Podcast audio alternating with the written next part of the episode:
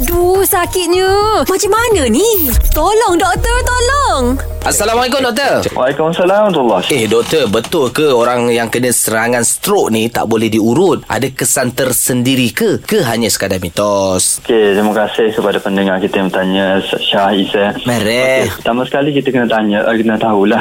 Okey, stroke ni dia terjadi disebabkan oleh dua benda lah. Pertama, pembuluh darah dalam uh, salur otak tu dia pecah. Kita kenali sebagai hemorrhagic stroke. Okay. Ataupun satu lagi disebabkan oleh penyumbatan pada salur darah. Kita kenali sebagai ischemic stroke.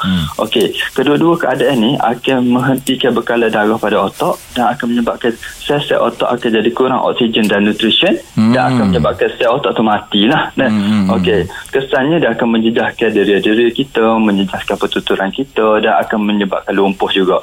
Okey, jadi persoalannya lah ni boleh ke? Uh, okey. ha. Jadi sebenarnya dengan urutan ni akan membantu sebenarnya meng, uh, membantu pengaliran darah ke bahagian-bahagian tertentu dan dia akan membantu lagi proses pemulihan fungsi badan tu yang terjejah lah. Ah, selain tu urutan ni dia boleh melatih fungsi otak tu supaya tak jadi kaku ataupun kerah. Ah, jadi dia boleh membantu dalam proses pemulihan. Okey, faham. tu dari, Ah, dari sudut psikologi pula kalau dengan urutan ni dia boleh Hmm. meningkatkan hormon serotonin yang mana akan boleh meng, uh, akan mengurangkan stres pesakit yang terkena stroke tu lagi.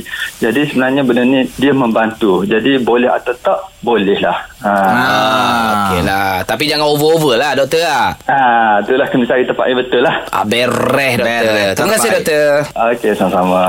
Oh, macam tu ke doktor? Nak tahu lagi tentang kesihatan? Dengarkan di Gegar Pagi setiap Ahad hingga Kamis pada jam 7.10 pagi bersama Syah dan Isy.